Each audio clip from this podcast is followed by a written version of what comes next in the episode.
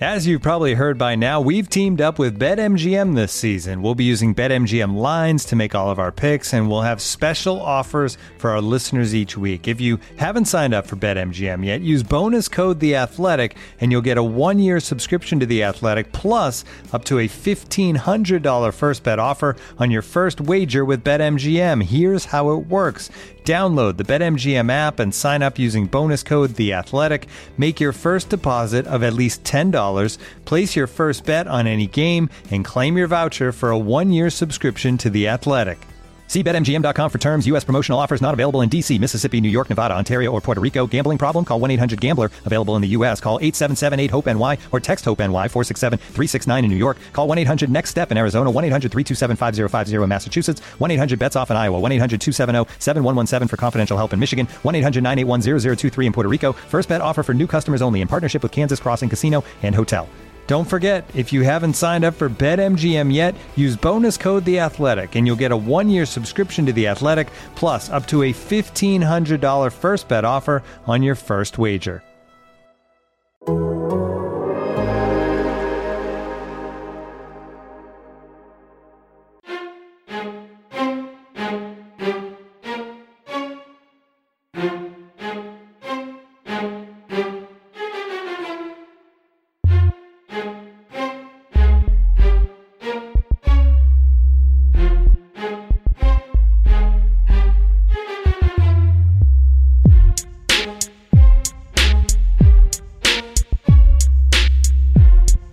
Everybody, and welcome back to another episode of Wings for Breakfast, our twice weekly Red Wings podcast here on The Athletic. I am Max Bultman. With me, as always, is Prashanth Iyer. We are presented by BetMGM, and we do not yet have a Red Wings end of season press conference uh, to dive into today. We delayed the show by a day. They delay the, the press conference by indefinitely longer. So we're just gonna go with it. Apologies if the press conference happens uh, in between when when uh, when you listen to the show and when we're recording it. Uh, it won't be too long before we record again, so we'll, we'll get to it then. But uh, do you read into anything with this, Prashanth, uh, when it comes to the fate of Jeff Blashill? The fact that there has been no announcement yet. I mean, if you kind of contrast their situation with Columbus, um, Columbus and Tortorella, made an announcement 12 hours after the end of their hockey game that he was not going to be back.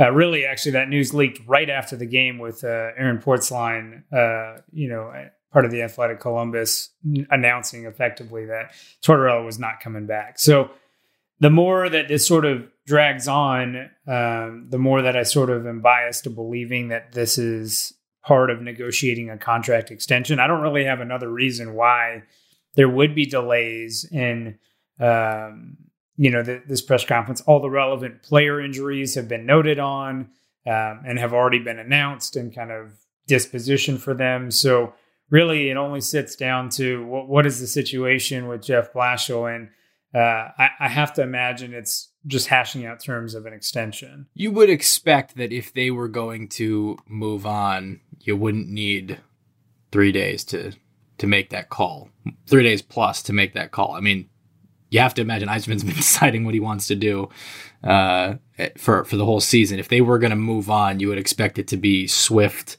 Uh, you know, the, the Tortorella situation, I do think, is a uniquely obvious. Like, I don't think anybody wanted one more day there uh, with that.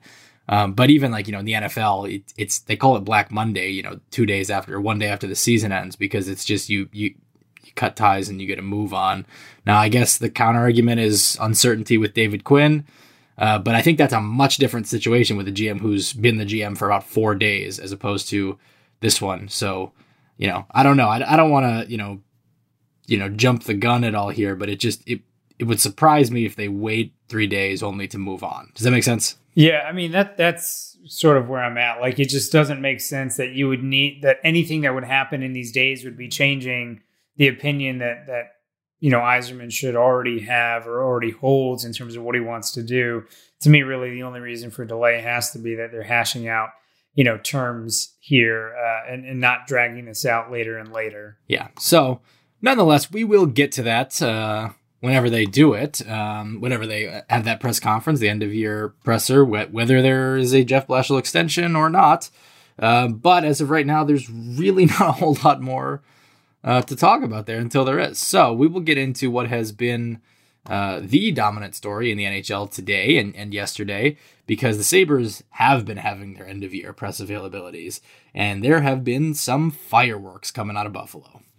Yeah, I mean, it seems uh, their star player, uh, Jack, Eichel, is not all too happy with kind of how he was managed throughout the course of the season. Uh, you know, had this neck injury. I think it was a herniated disc in his neck is, is the official injury. And he was, uh, uh, I think he was point blank asked, you know, well, why didn't you just get surgery on it? And I think he sort of curtly replies that, well, it's sort of out of my control in terms of what I'm necessarily allowed to do by the team. And sort of talks about, goes on to really say that he's, he's kind of frustrated with how his situation is, is was handled by Buffalo and that he very ambiguously kind of stated that, well, we don't know if I'm going to be back next season and kind of what my future holds. And so naturally that has fired up the Jack Eichel trade machine. And so every person is uh, kind of running with their mock trades at this time. I think we might have to join them, at least in a uh, watered down scale. We don't have to, to do a full mock trade, but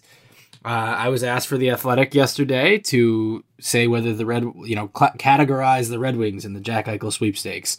Uh, and I decided I, I, was kind of waffling between a couple different options. The, the four categories we had were front runners. I don't think they're that. We'll test the market. Uh, don't have the assets or cap space or not an option. I was waffling between options two and four. We'll test the market and not an option because they absolutely have the caps, the uh, cap space and assets. I would by no means consider them a front runner. That leaves two. I actually ended up putting them in the we'll test the market category solely because uh, I don't want to rule out Steve Yzerman making a play for one of the very few pieces that they need, one of the hardest pieces to find, who fits their exact age range. Uh, I don't know that there's a trade fit here, honestly, between the two teams, and we'll get into that. I don't think anything like this would be likely, but that is how I classified them because I, I do think the Red Wings have to call here, right? I think you have to, right? You sort of have to do your due diligence because I mean, if if we're talking about Buffalo's willing to part with Jack Eichel for a first round pick and a third round pick, then yeah, you absolutely have to make the phone call there uh, to to sort of kick the tires. But uh, you know, I'd sort of land in the not an option bucket um, for a couple of reasons. I think if you're Steve Yzerman and you kind of carefully torn down and allowed these kind of bigger contracts to expire. You've kind of very carefully brought in this younger roster, bringing in a stud piece like Eichel by himself. Um, I think you have to make sure you've got another framework set up to, to add another piece because I don't think Eichel changes the trajectory by himself. Um, and then you also have to sort of think about what Buffalo is going to command um, in return, you know, if Buffalo is interested in roster players, you know, is that, you know, if you're looking at the Red Wings, really the only pieces that kind of fit what would what Buffalo would be interested in is like Dylan Larkin, Filip Zadina, and Moritz Seider, potentially a Lucas Raymond, although I don't know that uh, he's kind of the centerpiece of a deal like that. And so if you're giving up those kinds of roster pieces to land a player like Eichel, what does how much does he really, you know, move the needle for you? So in, in my opinion, I just I don't necessarily see the Wings as a great suitor here unless this can be done entirely with draft picks and uh, the Red Wings are willing to part with that. They obviously have some extra picks, but uh, I, I think if you start carving up this roster to to make a move for Eichel, uh, you don't necessarily end up where I think you want to be. Uh, maybe contrasting a scenario where, like, if you were to offer sheet a guy like Pettersson, that's four picks, and they're future picks for three of them. Uh, you're not necessarily tearing down what's in place, and you're actually building off of that. Yeah, I uh, I think ultimately we agree a lot more than we disagree here. I'm, I'm I was really struggling on which categorization to put that in, um, but I I just think that the uh, you know the, the fact that I would say if you're Steve Yzerman, you got a call led me to uh, will test the market. I mean, that's that's kind of what that means. I don't see him as being players on the level of like the Kings, the Ducks, uh, the Wild are all teams who have been mentioned in the last the couple days. The Rangers, obviously, that's the front runners for sure. Um, so I, I agree with you. I, I don't think it makes a whole lot of sense. Partly because I think that the Sabres would be well within their rights to ask for a package that includes not just Moritz Seider, not just a current NHL player in the top half of the Red Wings lineup, um, but also their 2021 first round pick. You think might even be more than that. And if that's the case, like I wouldn't even do that deal. I wouldn't do Seider, Bertuzzi, and the 2020 first for Jack Eichel. I would, as if I'm Steve Yzerman, I would not do that. Uh, but to your contention, it's possible Buffalo wouldn't either.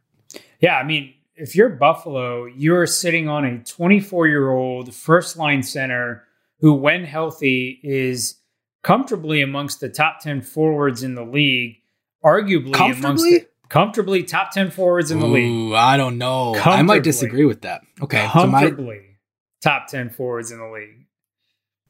That's right. where I'm at here on, on Jack Eichel. I mean, when he is healthy, he is comfortably a top 10 forward in this. So you league. think like six or seven? Yeah. I mean, I think you can even make an argument for top five with Jack McDavid? Eichel when he's healthy.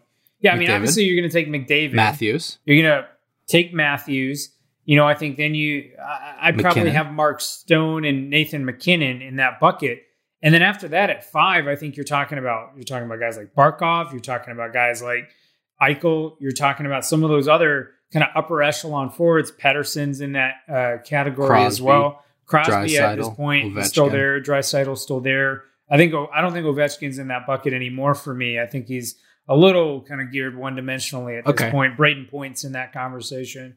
But yep. Eichel is in that tier of player to me for those guys that are in that kind of realm. I, really, the only four guys I'm comfortably saying I'm going to take ahead of Jack Eichel is, you know, exactly who you listed out with McDavid, MacKinnon, Matthews, uh, and Mark Stone. And after that, like there is a tier of players between, you know, five to 10 players where Eichel is very comfortably, you know, towards the top of that crop. And so for me, he's a top 10 forward in the league.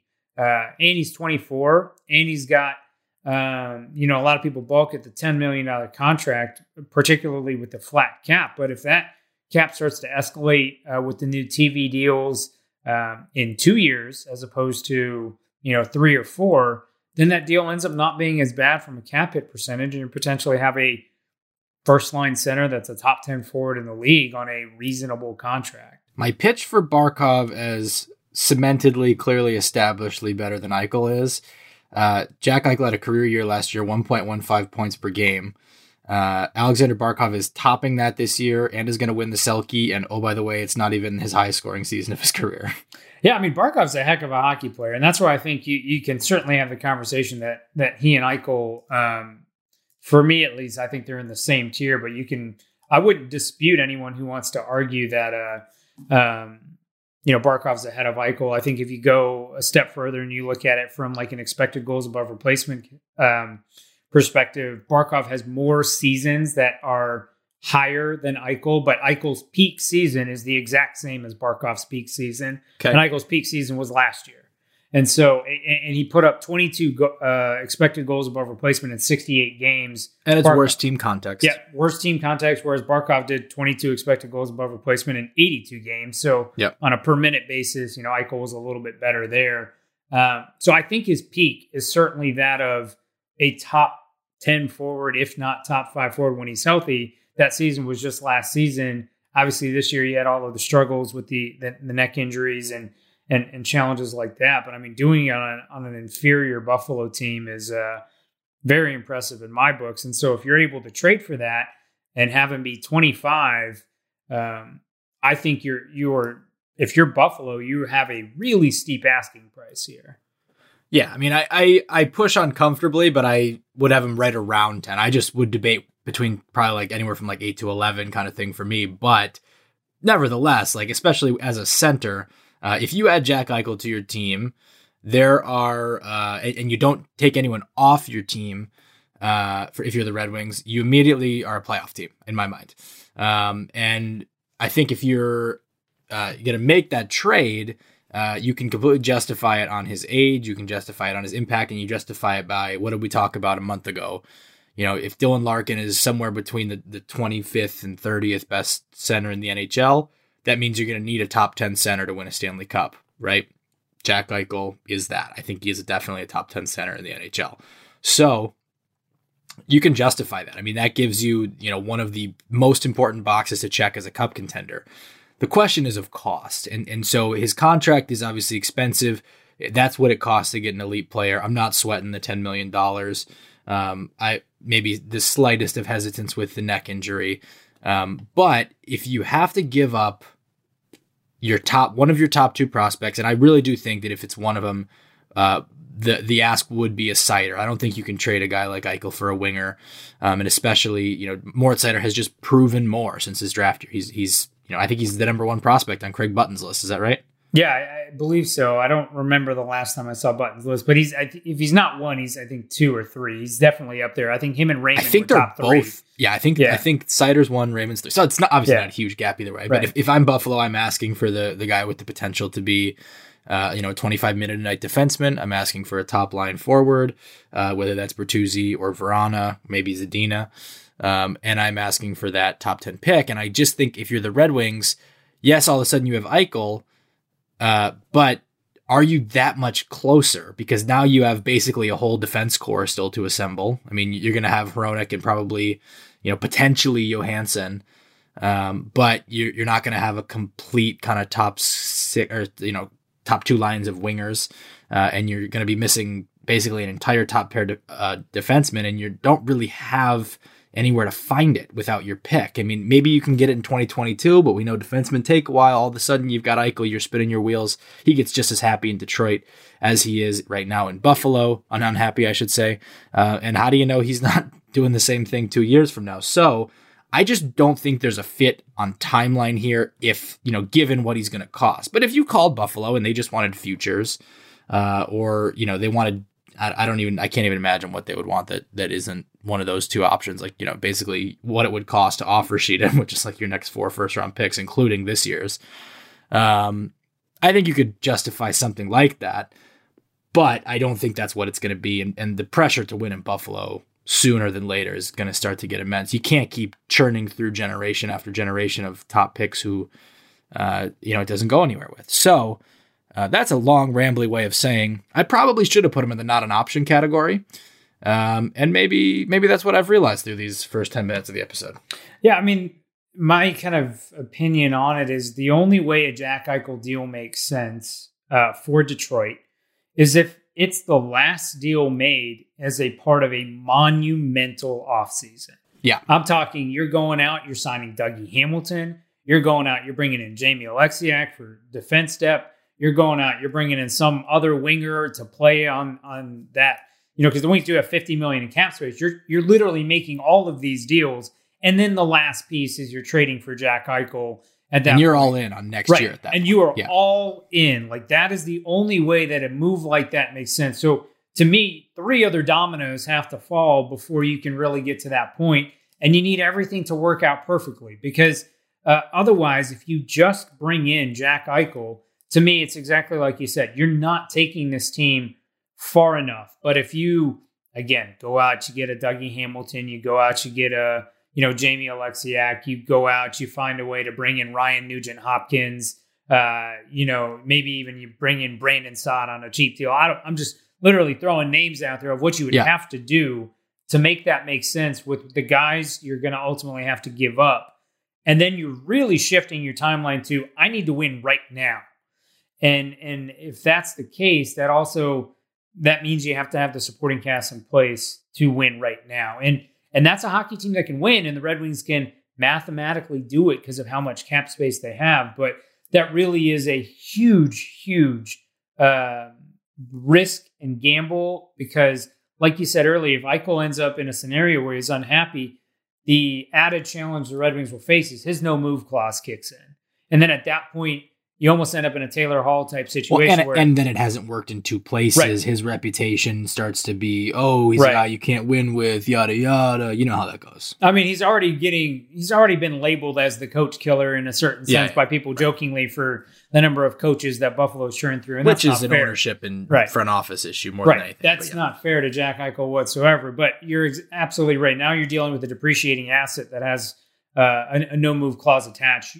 As a team, you're not going to be able to get much uh, or nearly as much as as you paid for to to bring Jack Eichel there. So really, truly, the only way it makes sense is if he's the last piece of the do- of, the puzzle here, not the centerpiece of your offseason. I think that's fair. I just I don't I don't realistically see it. I kind of regret not putting it in the not an option category, but I just felt like if when if Jack Eichel comes available, you're not doing your job if you don't at least call and just see what it's going to be, you know? Yeah, yeah, and there's nothing wrong with that. You have to call, right? You're if you don't call and then it ends up being a lot cheaper than you thought, then you're going to sort Right. of kick yourself. It's exactly like what happened with the Anthony Mantha deal, where there were some GMs that came out and said, "Boy, I wish Steve made us aware that Anthony Mantha was available because I would have made a phone call." Um, Yes. It's that kind of deal. You have to make the phone call. So- You have to make it, and especially because the worst I'm at, I don't know. I mean, I'm sure there's a ton of really bad feelings as GM. I have to imagine one of the worst possible ones is seeing a guy get traded for less than you would have happily paid for him, and now you don't have him on your team, and one of your rivals just added him. Yeah, I mean, there's no worse situation than seeing, you know, like I bet none of those teams uh, in in Boston's division were real happy to see uh, Taylor Hall go for Anders Bjork and and, And a pick. second. like right? Right. like no one was happy to see. Oh my God, Taylor Hall's in my division now, and that's all that Boston had to pay for it. Right. So- Probably least of all the Islanders who passed on him to take Palmieri for more than that. Is Palmieri and Zajac? right. For, for but for so they paid more to get those Yeah. guys than all. Yeah. Right. Yeah, just just a, a funny move overall, and and you know eh, we'll see. I mean, so you have to make that phone call. I think at the end of the day, but I think unless Steve Yzerman has uh, several magic tricks planned, uh, this one doesn't make a lot of sense for the Red Wings. Looking for an assist with your credit card but can't get a hold of anyone? Luckily, with 24 7 US based live customer service from Discover, everyone has the option to talk to a real person anytime, day or night. Yep, you heard that right. You can talk to a real human in customer service anytime. Sounds like a real game changer if you ask us. Make the right call and get the service you deserve with Discover. Limitations apply. See terms at discover.com slash credit card. Looking for an assist with your credit card but can't get a hold of anyone? Luckily, with 24 7 US based live customer service from Discover, everyone has the option to talk to a real person anytime, day or night. Yep, you heard that right. You can talk to a real human in customer service at any time. Sounds like a real game changer if you ask us. Make the right call and get the service you deserve with Discover. Limitations apply. See terms at discover.com/slash credit card. All right, so you and I got into a back and forth in our uh, text conversation today over what an Eichel trade should cost, not to the Red Wings specifically, but just at large and the situation that Buffalo is in here. I want to preface it by saying uh, I I really think Buffalo's in a tough spot here. I think they're, you know, I, I think the franchise catches a lot of heat, and I think especially with stuff like um, this medical surgery thing that's only going to amplify you know, I have to, you know, I just, I think I love the city of Buffalo. That's what I might, I know it might be, sound like a weird thing to say.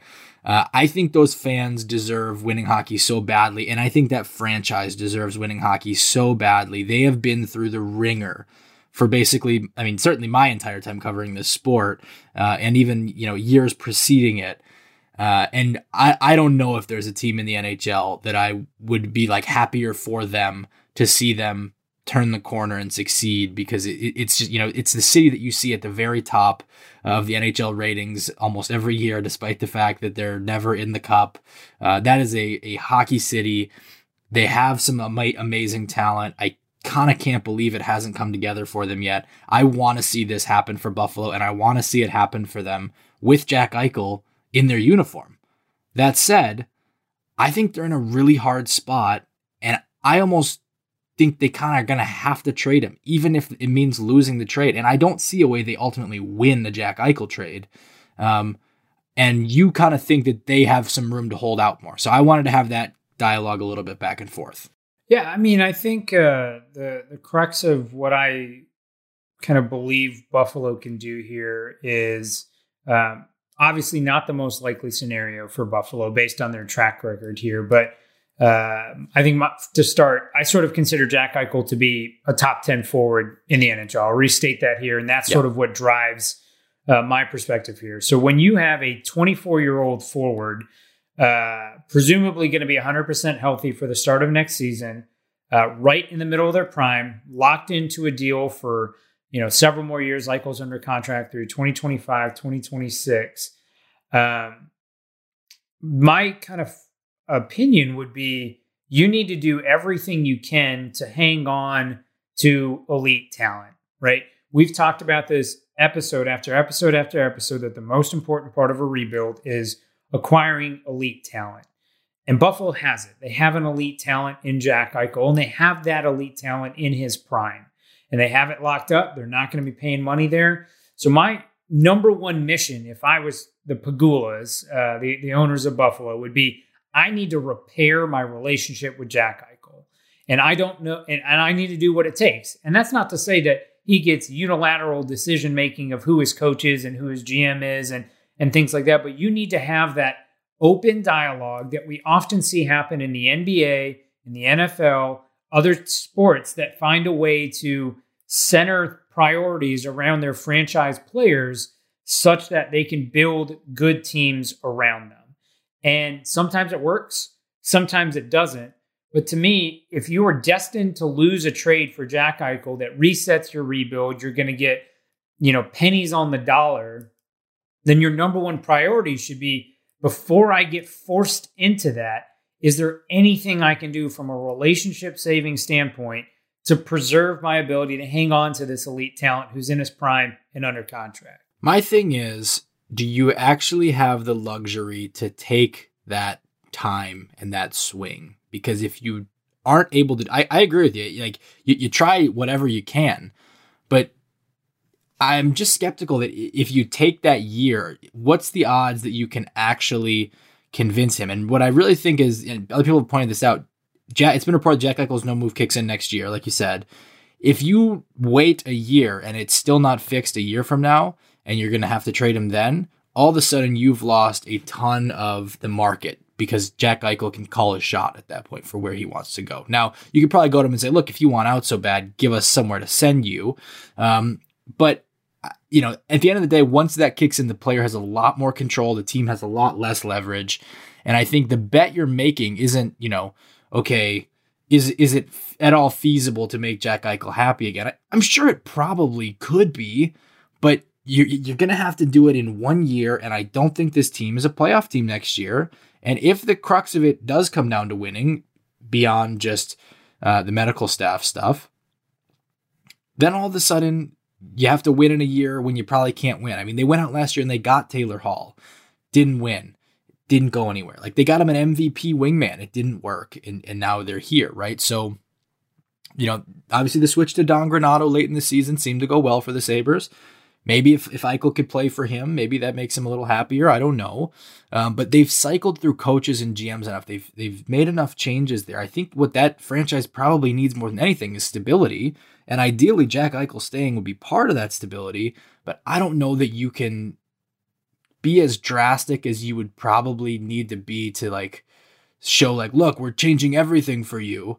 Um, and then expect to see results in the next year before that no move clause kicks in. So I think there's a there's a timer element to it and there's a scope element of it like how much of the organization can you should you turn over for Jack Eichel? To me, I think more than anything in the world what that organization needs is stability.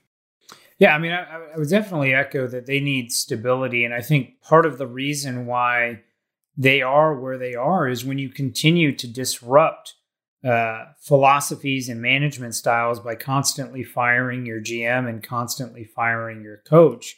Um, Rearranging the whole scouting staff. right. What what what you end up doing is you continue to change the plan such that you never have a coherent plan.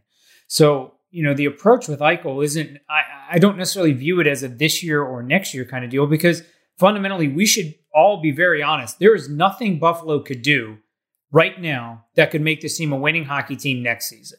I think we can agree on that. There's yeah. fundamentally nothing they can do. So that shouldn't be the benchmark.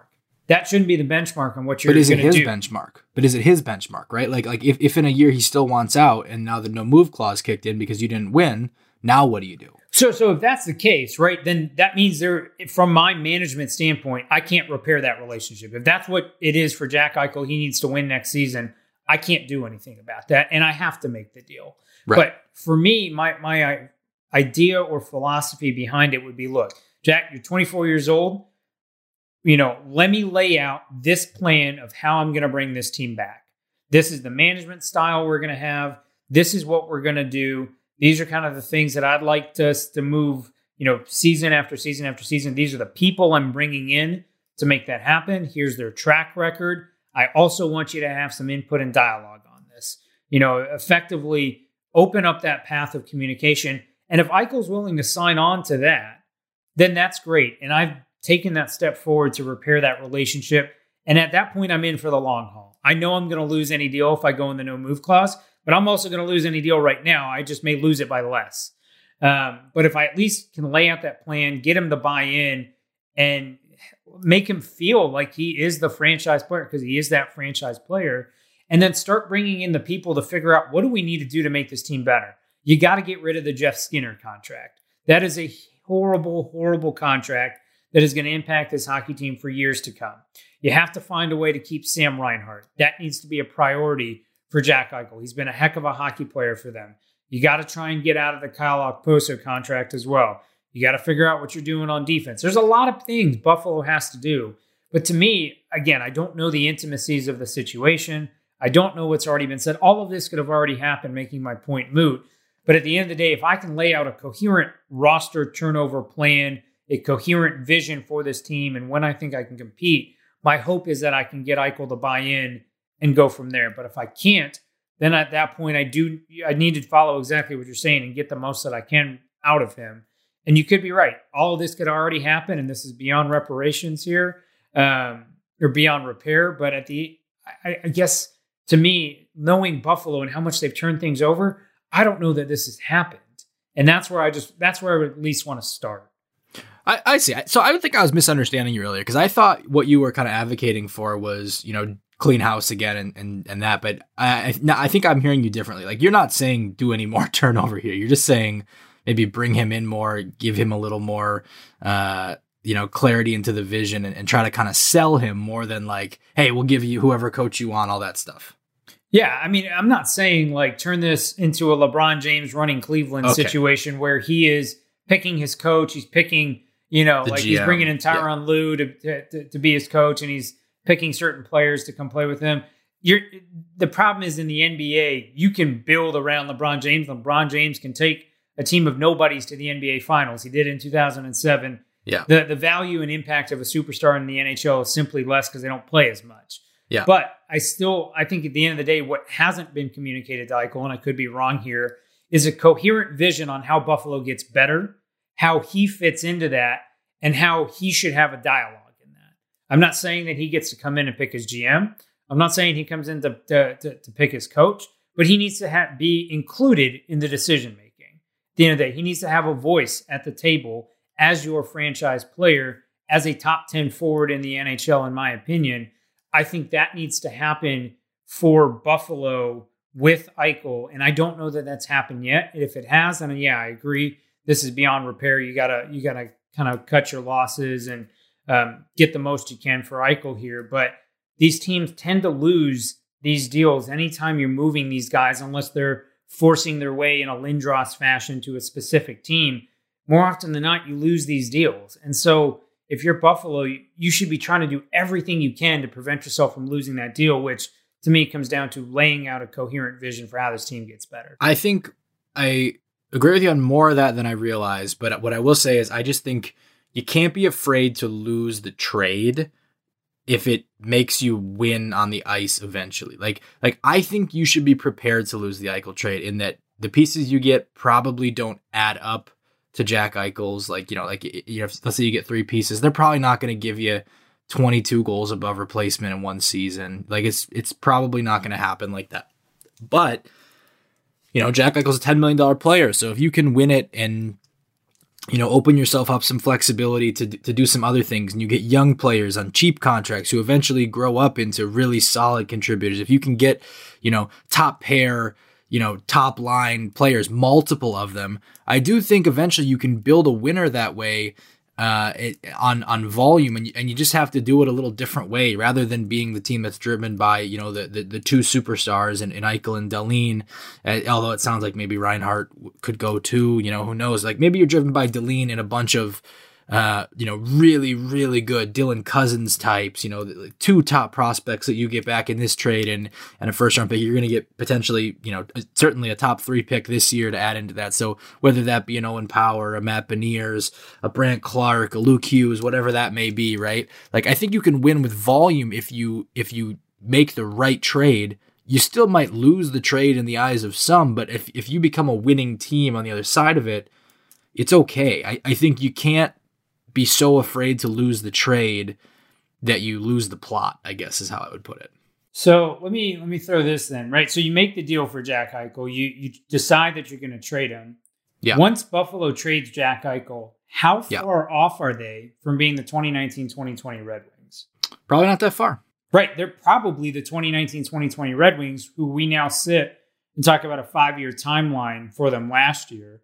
Yep. So that's what you're doing to Buffalo. Is you're now saying I need to start from scratch. Except the problem for Buffalo is, unlike the 1920 Red Wings, which were setting themselves up for a lot of cap flexibility, they still have two more years of Kyle Okposo. They still have several more years of Jeff Skinner at $9 million. They still are in salary cap hell with those deals. If that if you're really committing to that, you got to find a way to move those deals as well as the Eichel deal but you're basically resetting yourself back to 1920 Detroit. And if you are Buffalo, how many times are you going to do this? Right? That yeah. is, I mean, you're now going back to where you were in 2014, 2015, when this was a team tanking for McDavid. Now, to be fair, tanking for Shane Wright next season or Connor Bedard and, you know, Michkov the, the season after that, that's not a bad way to be, uh, given how skilled those guys are. We just saw it at the U18s. But you are now putting yourself in that position where again you need to find elite talent and and and that's that's to me you know we go back a couple episodes right you said you would take buffalo's rebuild over anyone because yeah. they had the elite talent and yeah. now you're going to scrap it and go right back to well, where Detroit was. If the elite talent's gonna leave, like like you know, like demanding out, like it's a different story. Like I think I even said on that day, I'm assuming that they keep Jack Eichel. Like if that all bets are off if if that can't happen. But you're you're exactly right. I mean, you, like you, the thrust of your point is you're as close as you've been, even if it doesn't seem like it. Um, uh, in terms of the talent acquisition phase, now you just got to get these guys happy. So yeah, I mean, you have the pieces here if you are yeah. Buffalo to become a better hockey team. Yes, Dylan Cozens is a heck of a hockey player. Sam Reinhart is great. You know, uh, you know, and then obviously you have Jack Eichel. While Dahlin hasn't necessarily been what people thought he would be, he still has that uh, you know potential in, in, in my opinion to be a better hockey player. You're going to add a top three pick this year and you're likely adding a top five pick next year. You still have jack quinn in the system. To me there are pieces here to build a hockey team around. And yep. if you can if you again if you come to eichel and say all right i'm going to get someone to take this jeff skinner deal. I'm going to get out of this kyle okposo deal. I'm going to make sure reinhart gets paid. You know i'm going to make sure that we you know, sort out what we're doing on defense, and we're going to make good picks at the 21 and 22 draft. This is a hockey team that can be competitive, exactly like you said in that episode. So that's where I think you have to do yeah. everything you possibly can to exhaust keeping Jack Eichel before you decide that you're going to lose that deal because you are going to lose that deal. Yeah. I, I think you've won me over to a much higher degree than I expected coming onto this show. So it will be uh, the story of the summer. I can assure you of that.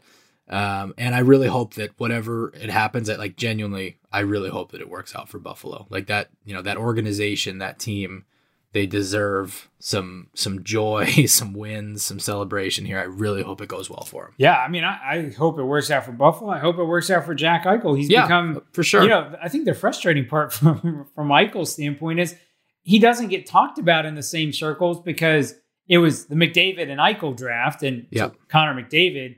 And then very quickly after, Auston Matthews is right behind him and almost erases sort of Jack Eichel in that sense. And and because of the injury this year being stuck in Buffalo, we just don't talk about how good of a hockey player Jack Eichel is. He's a yep. phenomenal hockey player. And so whatever happens, I hope he gets on a team that has a vision, whether it's in Buffalo or somewhere else. And that Buffalo, that fan base really deserves something uh, better than what they've had. I'll yeah. say that. And the you know like the, the, I think the franchise does too, like the org. Like I know people are mad at the Pegulas, but the Pegulas suck. I'm gonna just well, say that. that's fine. But like the people who work in that organization, you know, think about the the sweat that goes into a season. You know, in, in, in scouting and Oh, trying yeah, to put all this yeah. stuff The together. people- You know what I mean? Yeah, Yep, the people of the franchise uh, deserve better. yeah, that's what I mean. Yeah. Looking for the best place to buy tickets for any of your favorite teams or sporting events? We've got the spot. Our partner, StubHub, has been the leading ticket marketplace in the world for over 20 years, providing a 100% guarantee with every order. From a worldwide selection of live events, the widest choice of tickets and industry leading partnerships, StubHub has what you need to purchase with confidence. StubHub, an official partner of The Athletic. And now, two pigeons bemoaning the fact you can stream DirecTV satellite free. You see this? A family watching baseball on DirecTV with no satellite dish in sight. Let's heckle them. You call that changing the channel? Choke up on the remote, buddy. I hope getting all these games on DirecTV makes up for your mother not pre-chewing your sunflower seeds. DirecTV has the most MLB games. Visit DirecTV.com. Claim based on total games offered on national and regional sports networks with choice package or higher. Availability of RSNs varies by zip code and package. High speed internet service required. Terms and restrictions apply. So, all right, moving on. Uh, we got some unbelievable mailbag questions today. Uh, we're going to get to as many of them as possible. I think we got about 20 minutes here, 20, 25 minutes or so. Let's do it. All right, uh, here's one that uh, I, I think thought was interesting from Lars. Uh, ties back to a conversation that you and I were having a couple days ago. Is Rasmussen the Glendening of the future? Do we want to go into our uh, bizarro explanation that we gave then, or do we just want to answer this one straight up? I mean, I probably was just better served answering it straight up in that he's better than he's better than Luke Glendening. Let me just say that. But I think on a really competitive hockey team, you probably want him slotting on that third or fourth line center. So he ultimately fills the role, but he's a better hockey player. All right, I'm gonna give my take and just see what happens. So I think Michael Rasmussen is an extraordinarily difficult player to conceptualize what he looks like on a cup contender because when you say it, you almost have to double take, right? Like, like he is a, in my opinion, a 15 minute per night fourth line center. Now, that doesn't mean I don't think he's a third line cal- center caliber player on like a bunch of teams in the NHL, even playoff teams. But I think if you're talking about on a contender, your ideal role for Michael Rasmussen is as a matchup center. That's often the kind of role that, that Glendening does play. But then he's also probably on power play one. And if he projects to what you want him to be, penalty kill one. So that adds up to playing a role that is more reminiscent of like a middle six, borderline top six player if you get up north of 15 minutes uh, per night. And I think that's what you will want of Rasmussen. So I think at evens, you're going to want to play him on a hard uh, to play against line. You're going to want to play him, you know, I- think a line that has more offense than the than the classic Glendening Erne Helm line has. But if you told me that like the the Red Wings, you know, kind of matchup line of the future uh, included like, you know, let's say it's uh, you know, Michael Rasmussen, Robert Mastrosimone, and Adam Erne or something like that. That's a line that can score, but that's a line that also gives you some hard to play against. You know what I mean? Or even if you wanted to throw like a, I don't know, Elmer Soderblom or something on there, right? Like at some point, um, I do think you want that to be a matchup line. And right now, the Red Wings are kind of having to play matchup lines on the third and fourth line. But as a contender, you'd probably really only want to have to do it on the fourth, right? Yeah, I mean, it's almost like the role you're sort of describing is almost like what Darren McCarty did for the Red Wings for a really long time. Yeah. Um, particularly in the early 90s. I mean, the early 90s, he, granted, he, he would occasionally play on the top line as a forward, but or as, as kind of the 90s rolled on, he sort of shifted into that third or fourth line winger role, but he would play on the first power play occasionally, uh, and he would play on the first penalty kill occasionally. And so it was like, he was a guy that ended up averaging about you know, anywhere from I think as many as 17 minutes a night to Right. some other seasons it was 13 minutes a night or 11 minutes a night. But he was a guy that could, you know, sort of do all of those things. So I think Michael Rasmussen has some of that skill, but is probably best suited lower in the lineup, like you're saying. Yeah, I, I think he's a bottom six player who's going to be on your first unit of both special teams. I just think that's a tough thing for people to conceptualize, but that's how I see him at least. I might be wrong. That's just how I see him. Yeah, I mean, I, I think he he certainly demonstrated that he has the or that he's proficient in some of the skills that you would like um, to be there, and so uh, I, I don't see why that's not a reasonable thing to think about. And kind of a guy to equate him to is maybe a McCarty type. So Yeah. Now, now the grind line classically help me out here. They were kind of a third line, right? yeah, I mean, they were they were the third line. There was the checking line. I think as Yeah. their careers went on, some of them started to to fall into the fourth line. Uh, but yeah, I mean, that was primarily a third checking line. So that's kind of your dream scenario, right? Is, is a third line that includes like a Rasmussen and a Veleno and somebody else, right? Yeah, because I mean, at that point, you're almost effectively recreating, you know, that grind line because I think a lot of people sort of forget that like Kirk Maltby scored 50 in juniors. Like, Yeah. that was a guy playing on your third line as a checker. Was that sort of you know offensive talent? I mean, McCarty was also a heck of a hockey player in juniors. So it's like, yeah, if you're able to make that your third line, where it's like Joe Veleno, who is an exceptional status player, and you know Michael Rasmussen, who's you know a top ten pick. If that ends up being your third line, then you're in a really good spot. Yeah. All right. That's good. Uh, on to the next one. Uh, and that was from Lars. I don't know if I said that, by the way. But this next one is from Phil. Uh, he says If the Red Wings don't re sign Bernier, what are the other goalie options? I would lead with uh, Chris Driedger, although I'm sure he's going to be an in demand name after what he did this year. But Antti Raanta's out there too, right? That'd be another one. Yeah, I mean Ranta would be an interesting player for sure. I think you know we've sort of talked about Driedger on, on past episodes. I think my biggest uh, hesitancy with him is just you're going to be competing and that money Yeah. gets driven up. I think you know other names that I've thrown out: James Reimer, Philipp Grubauer's out there, Dave Rittich is another name out there if you're prepared to go with kind of Greiss as your starter all the way through. Um, you know, so so those are a couple of guys that that I kind like of Brossoit about. in Winnipeg? I not as a guy. I mean, you Not have as to a be 1B. really, yeah, Yeah. not as a one B. Like you would Yeah. need to make sure Greiss is prepared to play seventy percent of those games. That's fair. I mean, Brossoit could certainly fill in, but um, I don't know about that. And then you know, alternatively, you know, you explore some other trade options. Obviously, we talked about the the Rangers with Georgiev and and Shesterkin there. I mean, that that's a possibility. Yeah, and then Francouz in, in, in Colorado if they end up electing to re-sign Grubauer. But ultimately, I think there's a there's a handful of different options out there that could be reasonable ones to pull in. All right, so that's in net. Handsome Hockey Pod wants to know you've talked about who some of the Red Wings' own UFAs might get re signed. What about UFAs out there that might make sense for the Red Wings at this time? I think this is probably a topic that it's like a little premature on. Some of the guys are going to get re signed, um, you know, before it even gets there. I think expansion draft maybe complicates it slightly too. Um, but are there any like, you know, even if we just minimize this to forwards a little bit, is there anyone that you think would be like a good fit for the Red Wings uh, who's hitting the market? I assume, you know, the Landeskog's, the Halls, the Ovechkins, the, you know, David Krejci. Is he a UFA this year?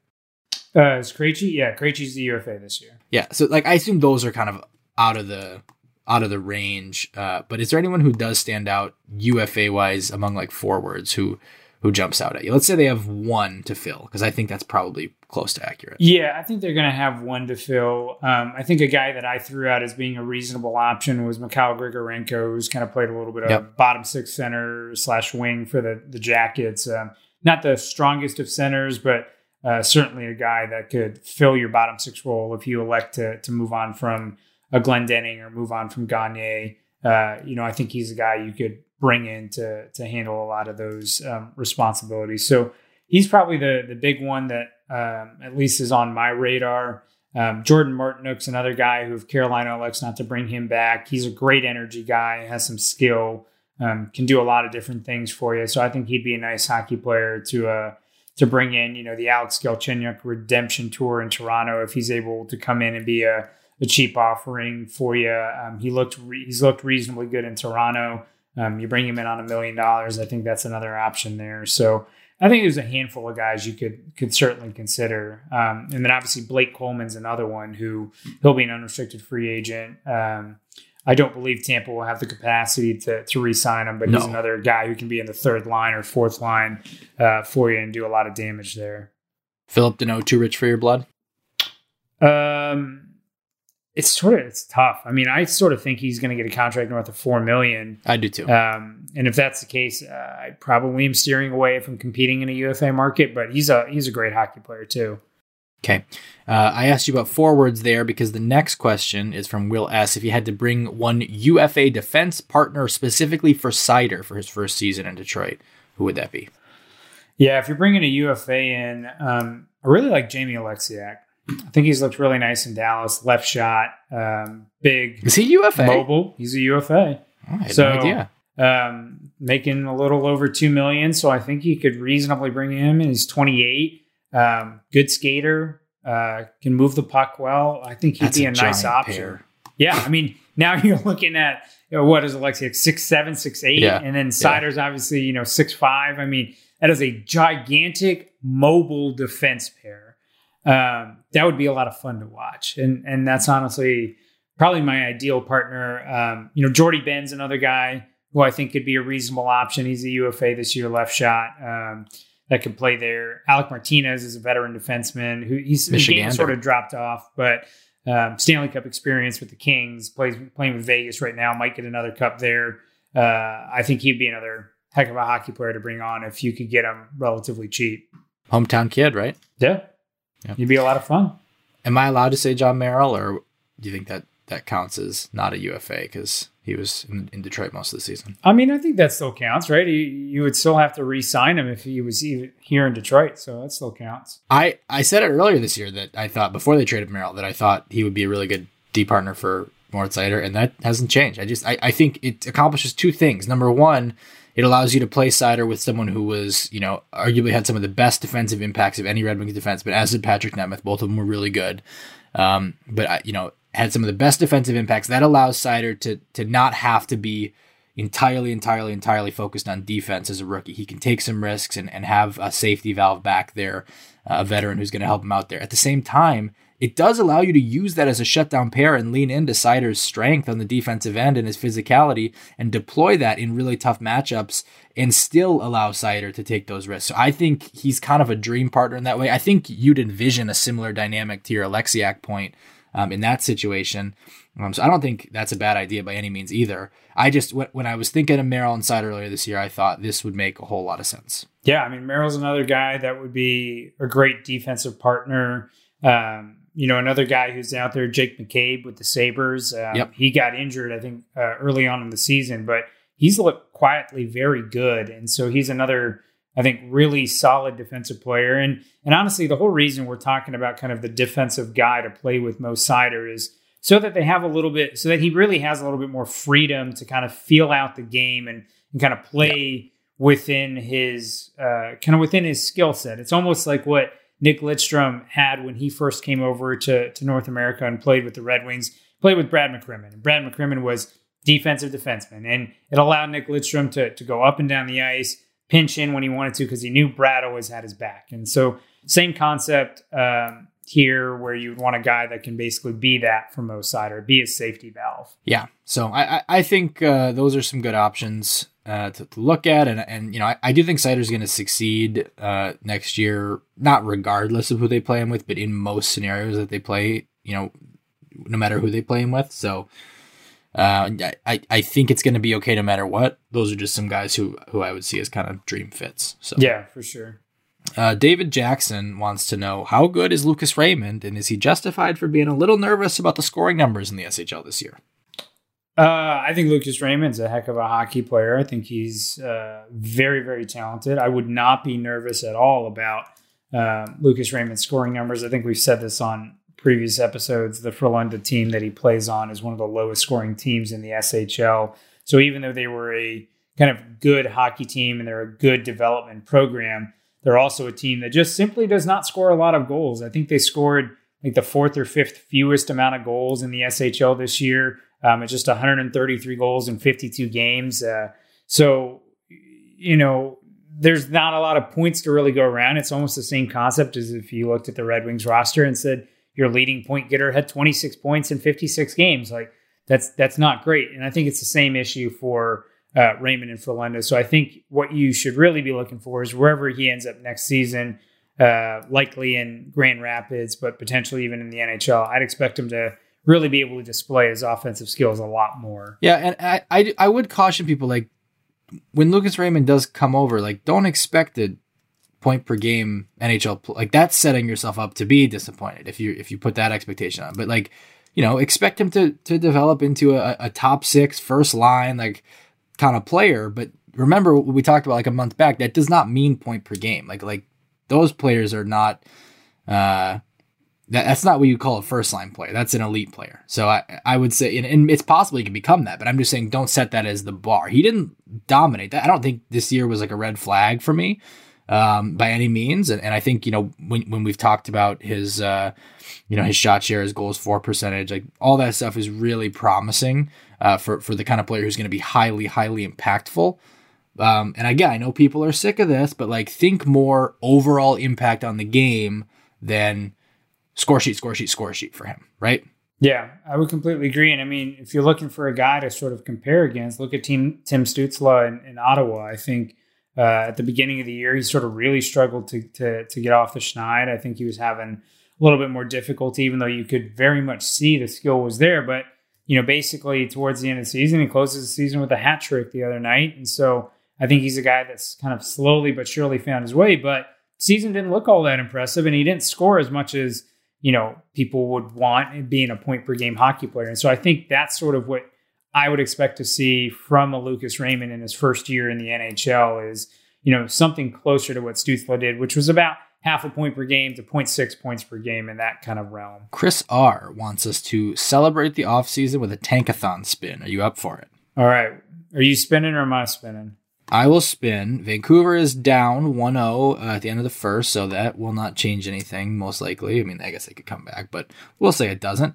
Um, sim lottery. All right, in this lottery, the Red Wings will pick eighth. um, so par for the course where they can drop the maximum number of spots, right? That's right. So this one would have the San Jose Sharks uh, in the first pick. Who do you like for San Jose? Uh, first overall, uh, I think you're probably picking Owen Power at this point. How about the LA Kings? I mean, if the Kings are able to jump up to two, so I'm assuming they're winning a lottery here. Yep, that is uh, what it is. Yep, and and so I mean, the Kings are already so damn loaded uh, up front with you know Vilardi and Turcotte and, and Byfield, and uh, so for me, I'm probably leaning defense if I'm if I'm the Kings, and, and maybe looking at Brandt Clarke, but honestly, it's hard to pass up, you know, Beniers or, or Eklund there. But I think for our purpose, I'm going to go with my strategy and give him the forward. Uh, and, and, let's say they take Matty Beniers. So 1 2 from Michigan. You really think they go another center? You can always move him out to wing, right? You're not moving Beniers to the wing. You're moving someone else to the wing. You're moving Turcotte or something. You move to Turcotte wing. to the wing, yeah. Move yeah. Turcotte to the wing. Or you're trading for Jack Eichel, I guess. If you or you trade for Jack Eichel, right? So All right, I, am stunned. I thought for sure you were going defenseman there. So that leaves three is uh, Buffalo. Who do you like there? Uh, so if you're Buffalo, you need everything. I think the most skilled player on the board here is probably William Eklund, and that's who I'd probably give Buffalo at three. I was thinking Hughes, but all right. Uh, I don't know, man. Ducks. I'm worried about his foot. I'm worried about his foot. It's totally fair. Totally fair. Than, than others. Uh, four is Anaheim. Who do you got for the Ducks? So Anaheim's a fun one because um, they could really go in any direction here. I think they probably go defense. Uh, you know, although you could argue they really need everything here. Um, but I think probably Luke Hughes is, is is a go at four here. Seattle at five. The first player in franchise history is. Oh boy, probably Brandt Clarke. Okay. Uh, six, the New Jersey Devils. They got to think defense, right? I would I would think they have to think defense, and I think they're probably looking at Simon Edvinsson here. All right. Seven, Columbus. They'd really love to be up there in the range to take uh, Matthew Beniers as a refresher right would. now. The, what? I said, oh, they certainly would because they would love a center more than yep. anything else. So, refresher on the board here at six, you've got Dylan Guenther, you've got Kent Johnson, you've got Chaz Lucius, Fabian Lysell, Mason McTavish, your boy Jesper Wallstedt. Anybody stand out? I mean, if you're Columbus, you have one of two options. You either take a player who's listed as a center right now, um, who may not play center at the NHL, or you take a more skilled player in Dylan Guenther. And I think if you're Columbus, you probably have to do that. I know, you know, Guenther's coach has said they're, they're potentially, you know, giving him a little bit of minutes at center, but I think if you're Columbus, you can't pass the talent. So I think Dylan Guenther has to go there.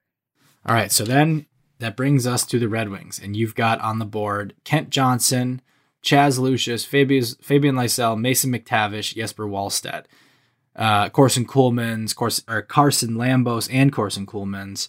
Uh, anybody really jumping out to you? I guess you could even look at a Matt Coronato, a Cole Sillinger. Uh, Where are I you going if, here? If I'm here, this is sort of like danger zone for me um, because the top seven guys who I think are maybe a notch above everyone else are all gone at this yep. point.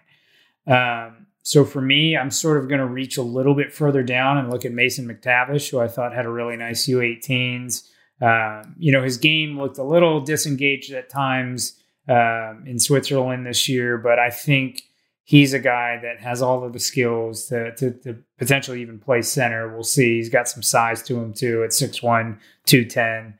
Um, so that's where I would go from Detroit. I thought I was going to have to talk you into that. No, you really weren't. I mean, Mason McTavish is to me the best player here, and so if I'm Detroit, I'm either trying to trade down to see if I can get him at 11 or 12 if someone wants to jump up, uh, or or I'm just gonna just gonna go ahead and do it. Take the best player on my board there. I think I would be between McTavish, Johnson, uh, and I would enter- entertain a trade down as well at this point. But uh, you know, I, I, would give certainly consideration to Johnson. I think upside wise, he's your upside play here, right? Yeah, I mean, him and Fabian Lysell are the two upside plays here. Lysell obviously had some struggles, uh, you know, in the SHL in terms of getting minutes and being able to consistently produce, but he did look occasionally dangerous at times for for Sweden in the U18s.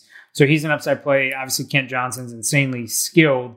Um, do worry a little bit about his ability to make those plays at the next level. He is going to play winger also, but you can't deny the talent there. So both of those guys are high upside swings to me, I think Mason McTavish has the most buckets or most you know balls in the upper echelon buckets um, when comparing kind of Johnson and and, and Lysell and uh, McTavish. There, I think Johnson know, would have marbles in a higher.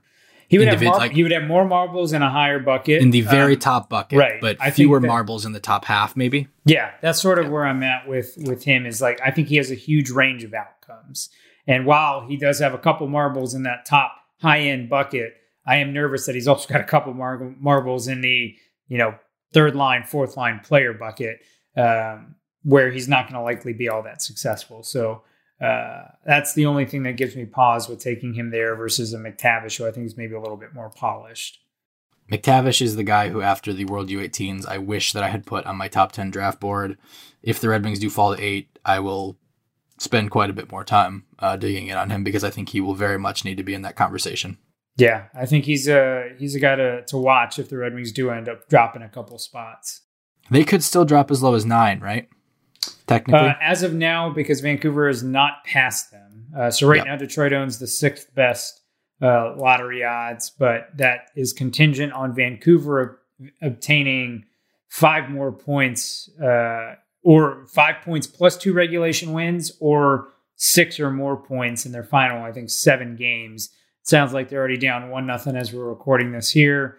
So not looking good. Although they have four games to close against Calgary, games that are not being played for anything because Calgary is already eliminated.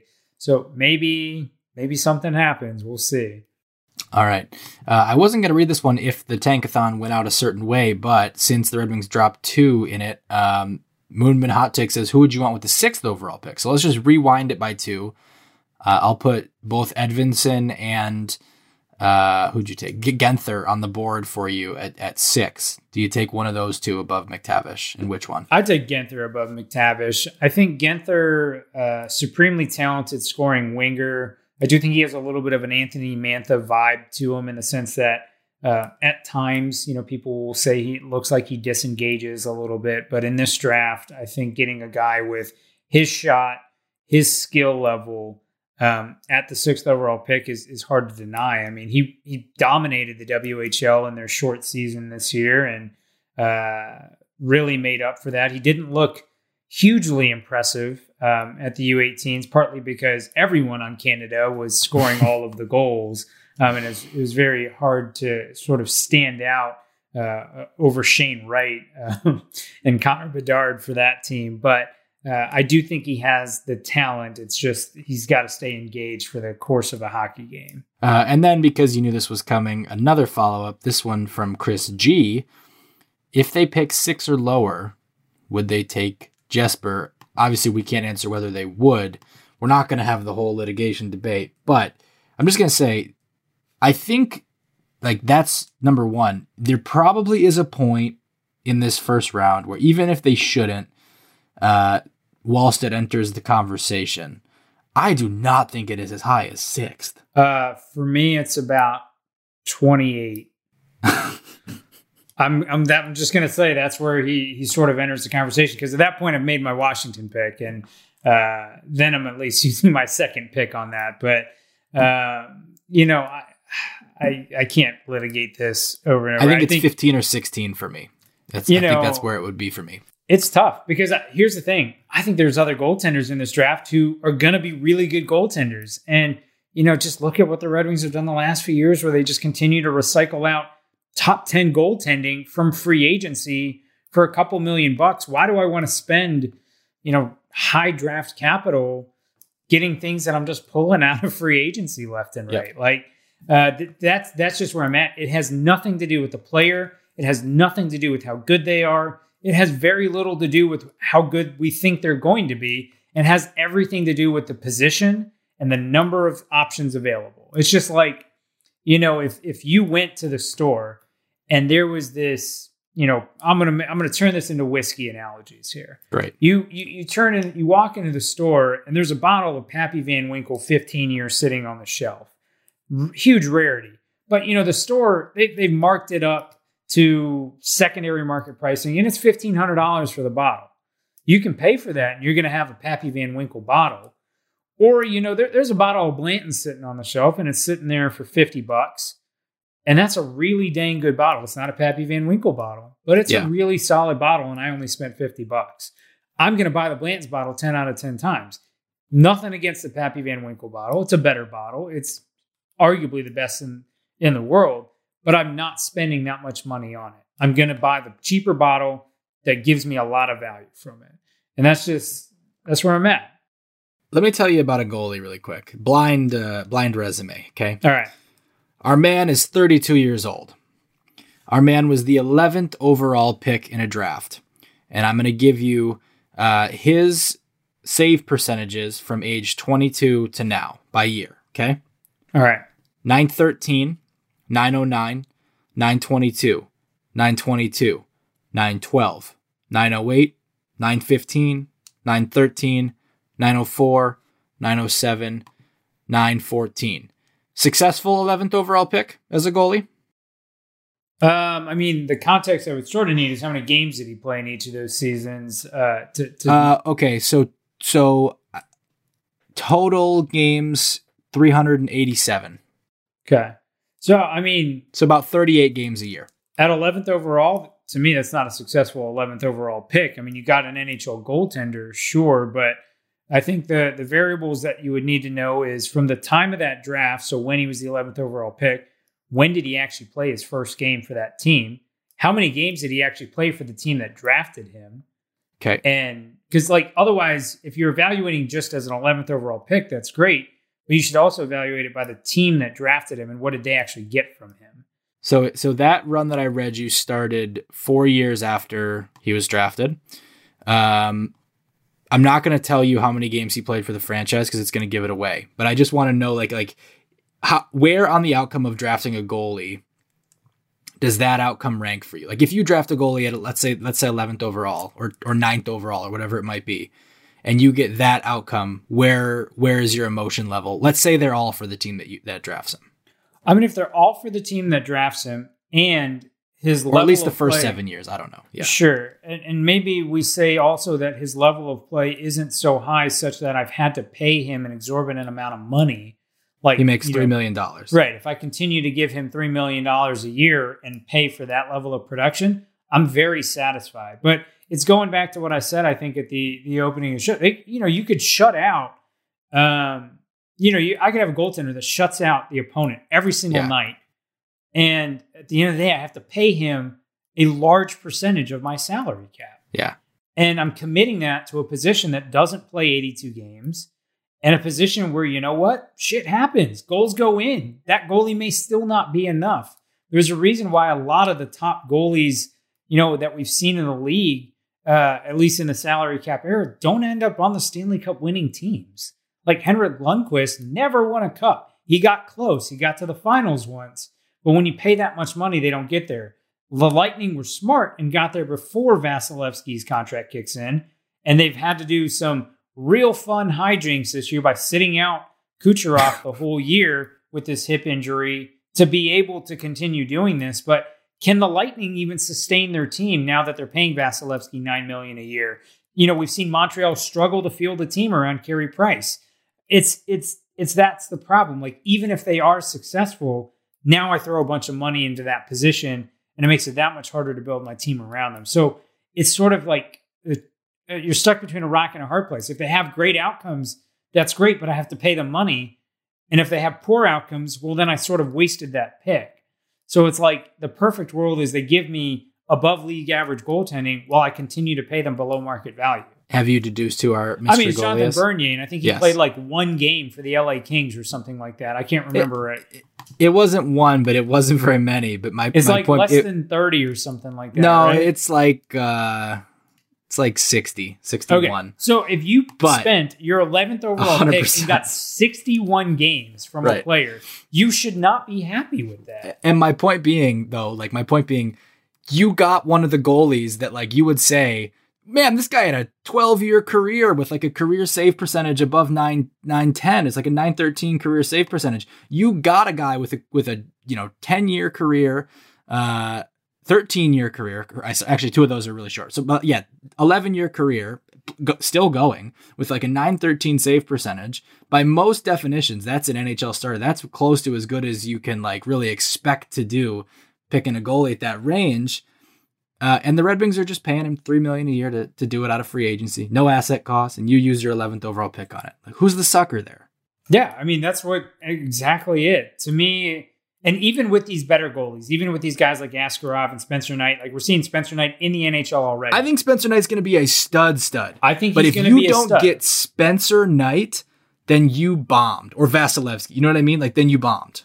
But even in that sense, right? Look at Florida's position by taking Spencer Knight. Right? Are they going to be able to get maximize the value from Spencer Knight? Because if you're Florida, the way you maximize that value is you get Bobrovsky the hell out of there Yeah. and you use that $7 million on somebody else.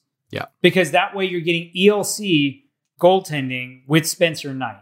That's how you maximize the value of that goalie is you get them to the NHL quickly, win by building a really good team around them while they're giving you above league average goaltending on an ELC. That's the way to do it. And and it makes sense if you know how to do that, but you also have to understand that your kind of benefit you're going to derive from that player is limited to sort of those first few years if they are that good because you don't want to commit that much money to them beyond that point.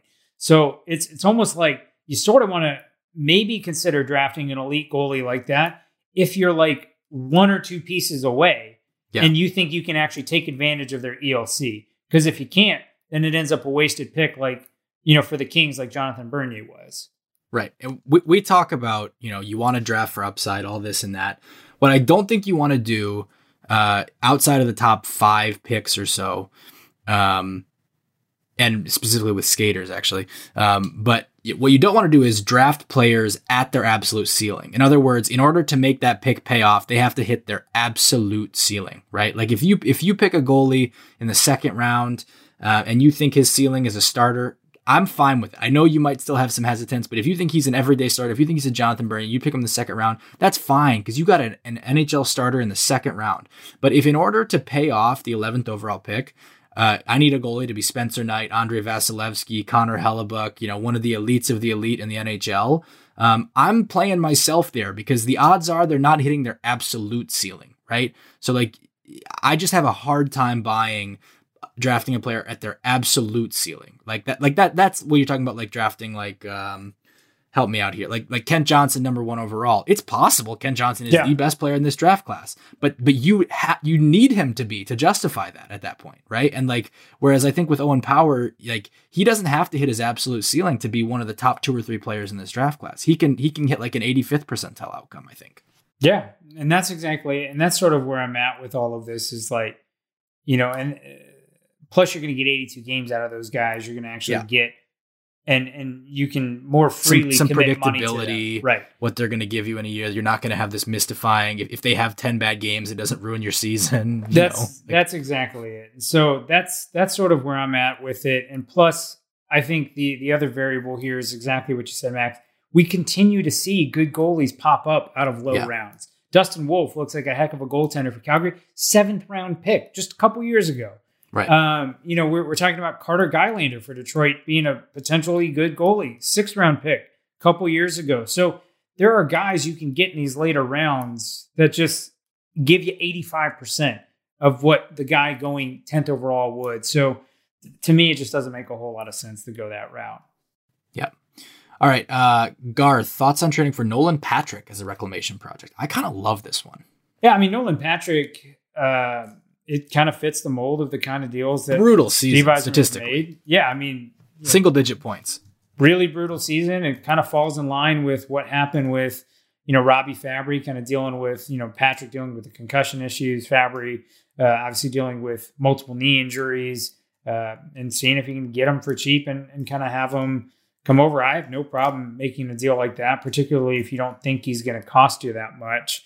Um, he'd be a fun um, you know player to bring into the system uh, and sort of tease out if he's able to offer you anything.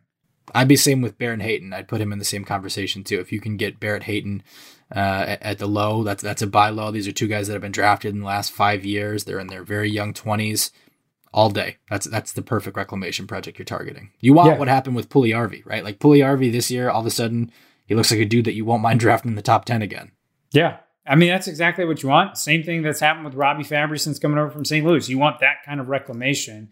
There's always a potential it goes the way of a Brendan Perlini, but Yep. you know that's that's the risk you take here, and it should be a low risk deal both ways. Yep. Absolutely. Absolutely. All right. Uh, next one. Uh, okay. We're going to have to get through this one kind of quick. Um, Marcus G. Question about offer sheets. We always talk about them, and often they seem like a reasonable way to acquire surefire young talent, but then nothing happens.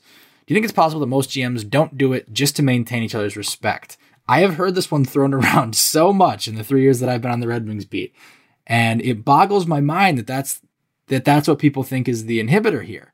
Um, I, I think this one's kind of simple to me. It's like there's there's just so many layers to doing it. Like it, it it's really easy for us to talk about because in theory it's a great idea. It's like this like it's kind of the forced trade option on on like NHL 21 or something, right? It's like, oh, what are you gonna do? You're out of cap space, you can't match.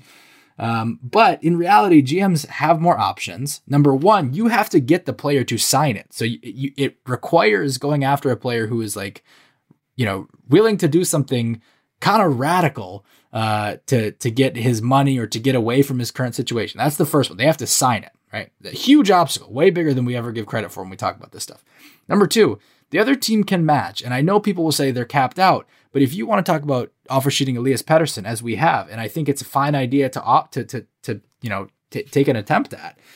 Vancouver still has a week, and what's Vancouver going to do sooner? Let Elias Pettersson walk, or give up the first round pick or whatever it takes, whatever drastic option it takes to dump Loui Eriksson's contract and then be able to match. Because at the end of the day, unless you're offering Elias Pettersson $15 million, which by the way, uh, would put you in a brutal position on top of the four first round draft picks that you're giving up to acquire him, Vancouver can find a way to match. You can make their life miserable, but they'll do it. That's their guy. Like that's their break. That's the the once in a generation break that you get. Theirs was getting Elias Pettersson at fifth overall. They will do, you know, radical things to protect that, right? So at that point, knowing that, if you're a GM, do you really want to go through like the the the time waste knowing that like if I do this, I'm not saying don't you don't put the feelers out, but why does it not happen as much? Because at the end of the day, if the other team's going to match, you know, you're doing one of two things. You you are making their job easier, you know, like, you, they don't have to negotiate anymore because they have the signed contract in front of them and it's a deal that you at least deem palatable enough to do yourself. You're going to make their job easier like that and just make it so all they have to do is rubber stamp. Oh, yes, yes, I do match. Thank you very much.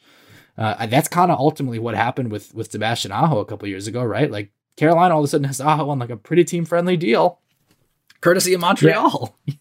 I mean, to be fair, I guess Bergevin threw the most cupcake offer sheet Yeah. that he possibly could there, but no, but it was the one that he could make work, you know? Right. And, and so you're, you're absolutely right. Like it has to basically be a big enough offer sheet that you think a team wouldn't match. And that's very hard to, to really pull off. And then I think the only other thing I'll add to that is um, I just think a lot of teams still struggle to evaluate draft picks and sort Yeah, of that's fair. contextualize like how valuable is this particular draft pick.